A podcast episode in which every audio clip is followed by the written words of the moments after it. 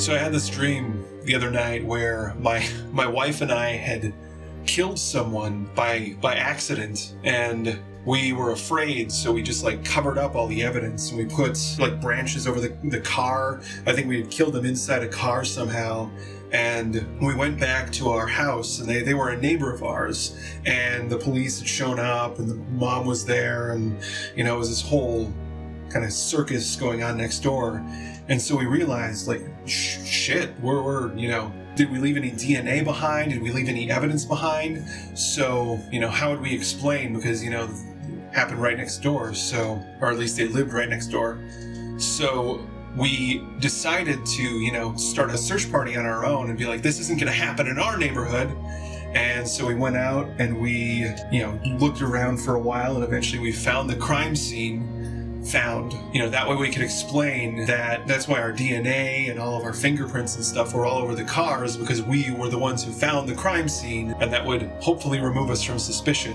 What was uh what was the feeling that y- you or like your character had while doing all of this? I was very anxious, but my wife was like very determined. And in my dream, she was the one who came up with the plan to do this, because like we, I, I think I think in the dream we didn't realize that the person we had accidentally killed was our neighbor, our neighbor's daughter, or something like that. And we we were living in in a city at the time. This is like not in our current uh, place. So it was on some weird, like, it was like a, the place we left the car was like a back road in the city. And uh, I, I was definitely, I was very nervous and I was trying to, you know, come up with a plan. And my wife was just like, no, this is what we're going to do. I'm going to go there. I'm going to, you know, look around for a while and then we'll find the crime scene. And I don't give as granular meaning to dreams and nightmares as some people do, where if you're flying, it has something to do with sex. yeah, Always, that's just the rule. water. Yeah, water. And anything has to do with sex. Uh, yeah, yeah.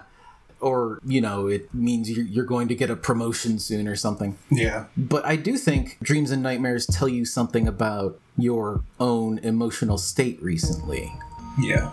Not necessarily any like material facts, but just where your head's been at. Right.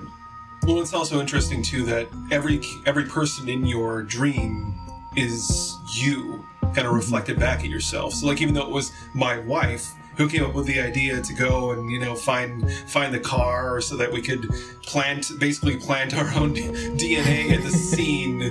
Um, even though you know it was her, it was me, you know, and the, Yeah. the, the murder victim was me, and the mother was me, and all these Yeah. people, they were all just me reflected back at me. These are some of the multitudes you contain. Right. Yeah. And I, I think there's something to be said in in you know there, there's something interesting in examining that um, that reflection of yourself. Like, why did these extensions? Like, what? Why did this person do this? Why did this person do that? Like, maybe maybe they don't even represent the people that they are Yeah. in real life. Maybe they're just you know characters that you're using or they're they're almost like playing like you're using people from your own life to play roles in these these dreams Yeah, these people have some kind of significance to you. Yeah. Even if they're not actually people you know in real life, but more representative of an idea. Like yeah a neighbor. Um, I don't know. I think that's an interesting one because even in a city, a, a neighbor can be somebody whose personal life comes through the walls into your place, and Yeah. yet you cannot really know them at all. yeah you can see them every day and have no idea who they actually are Yeah. i heard I something oh go ahead No, I was just gonna say I lived in a building for like ten years, and only in the final year did I start like saying ha- having substantial conversations with my neighbors.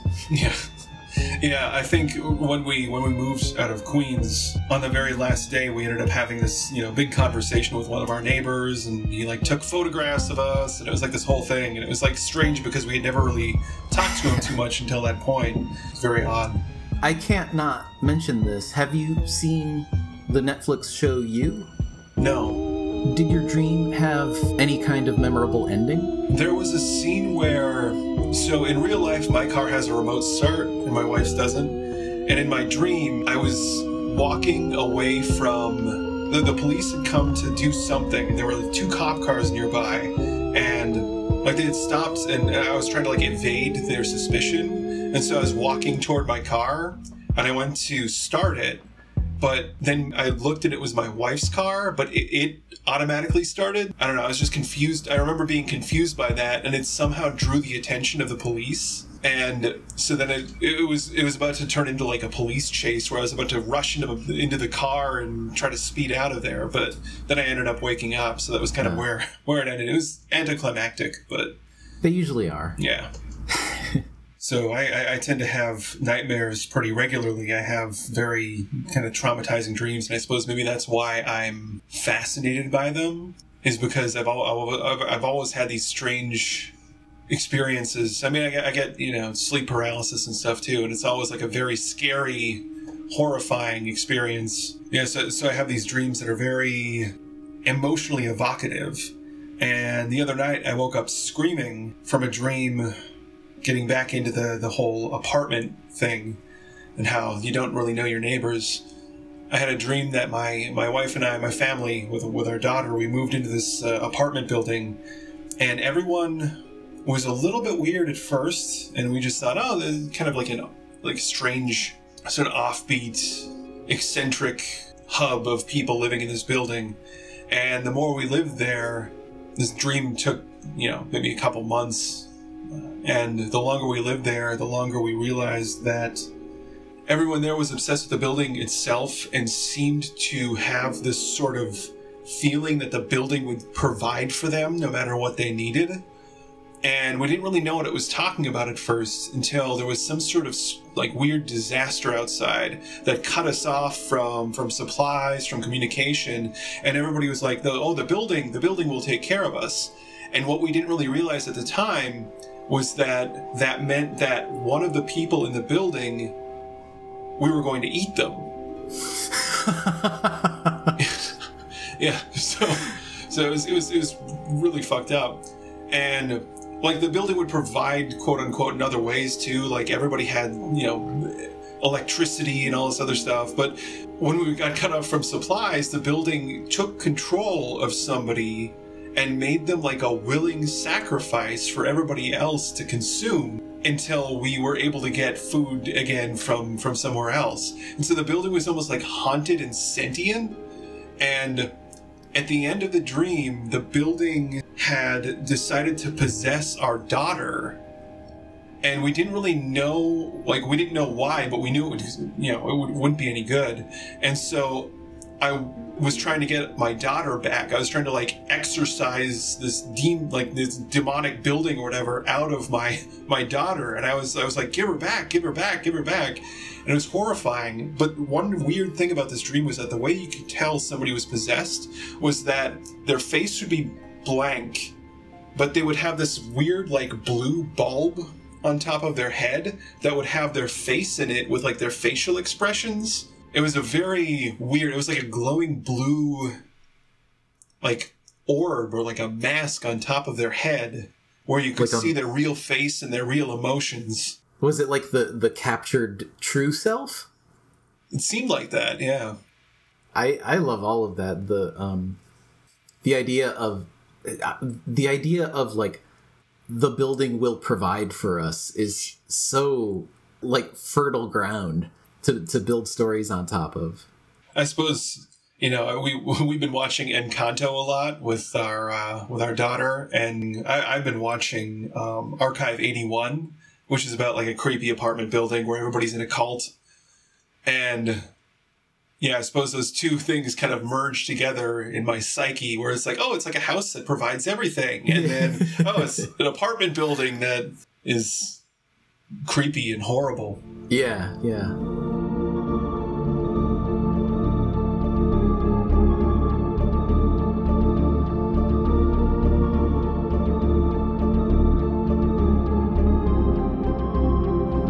Josh Crowley. And I'm T.R. Appleton. We take your nightmares and transform them into improvised horror stories. This is The Exquisite Graveyard.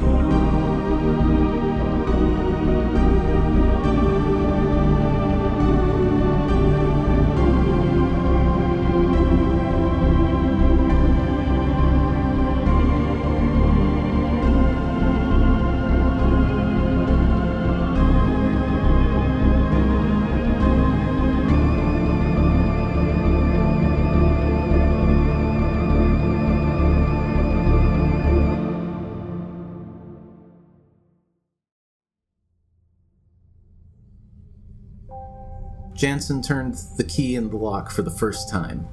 The apartment had that blank slate look. He didn't have much to decorate it with. He also hadn't heard one of his neighbors approach from behind.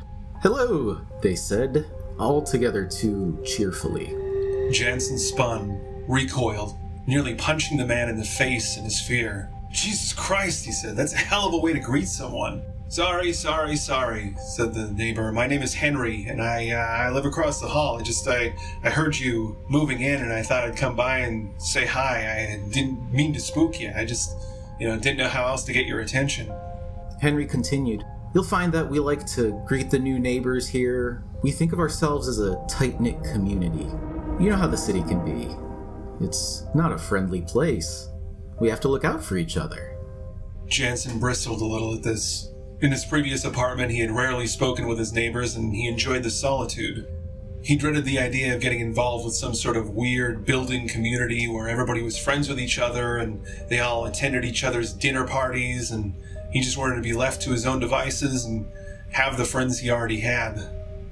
Henry approached Jansen closer while he was talking, and Jansen instinctively backed up a few steps, until without realizing it, he had brought Henry into his new home. He was hoping that this conversation would have been over already, and yet it seemed like it was just getting started.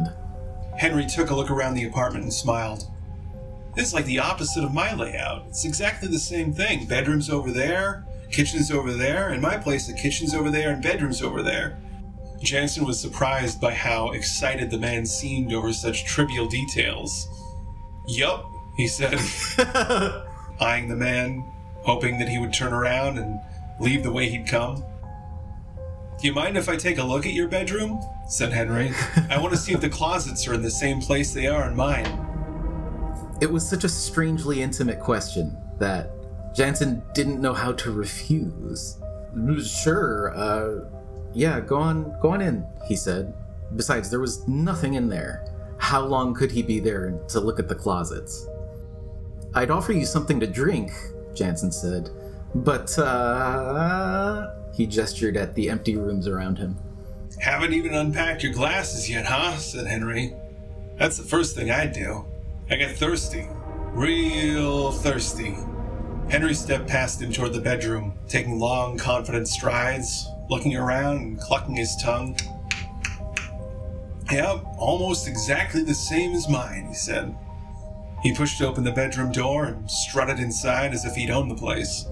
Closets are right where they are in mine, too.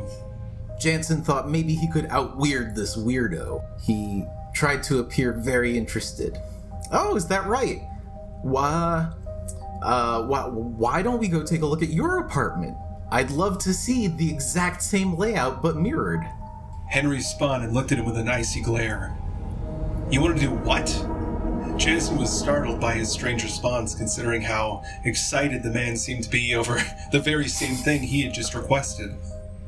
I, I, I just, I wanted to just go across and see what you, the same. He stammered. He wasn't sure how to continue. Henry took some slow steps toward him. Yeah, we can, we can go to my place. It's just, um, it's just a bit of a mess.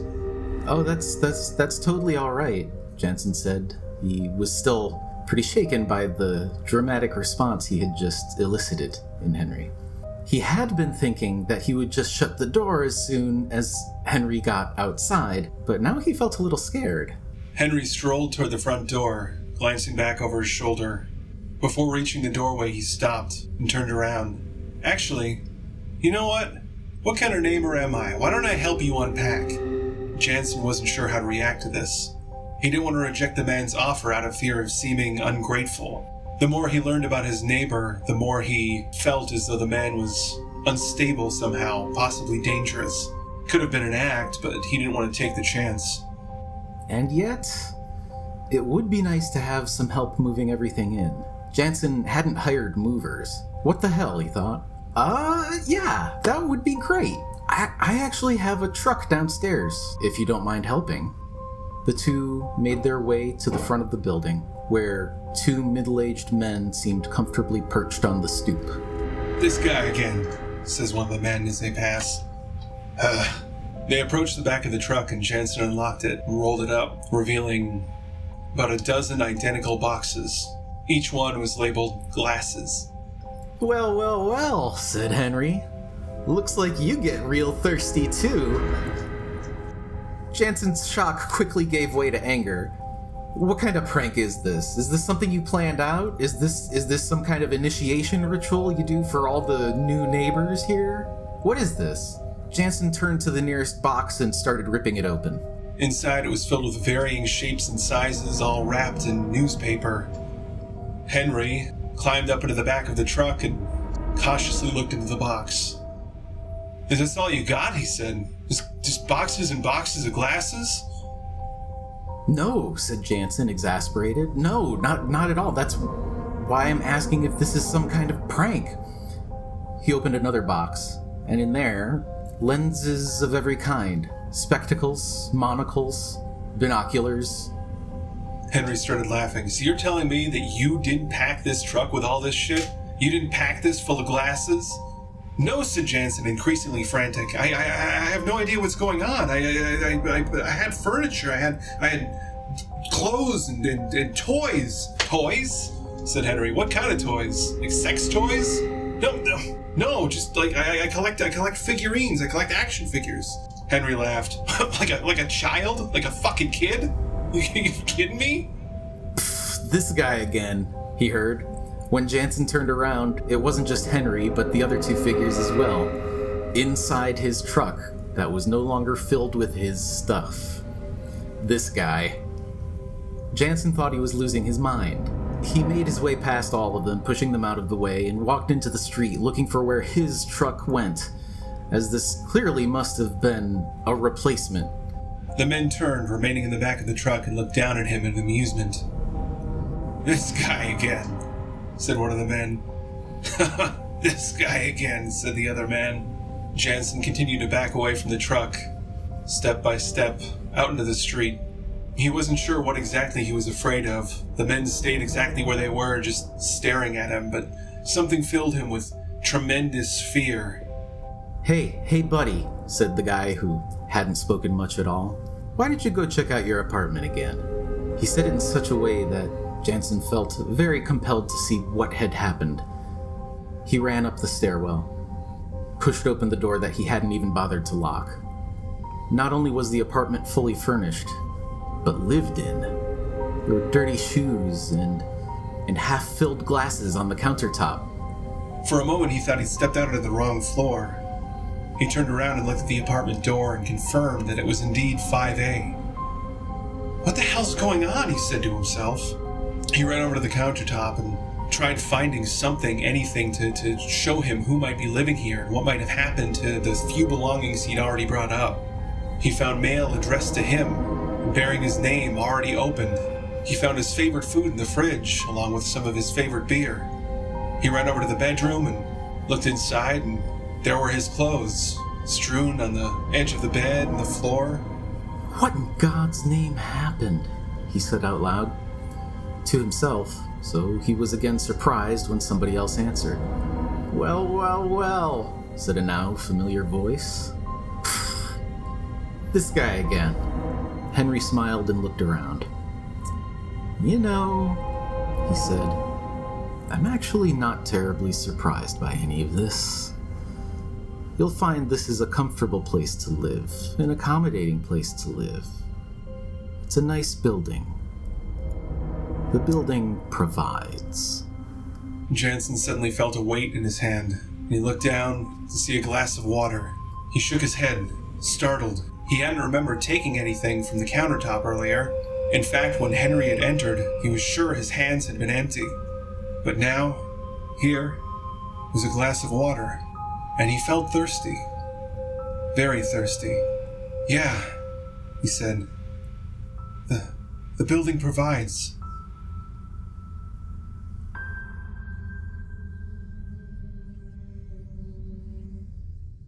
Thank you very much for listening. If you have any nightmares or scary stories that you'd like to see become improvised horror, Send them in to nightmares at exquisitegraveyard.com. until next time, I've been Josh Crowley. And I've been T.R. Appleton, bidding you farewell from the Exquisite Graveyard.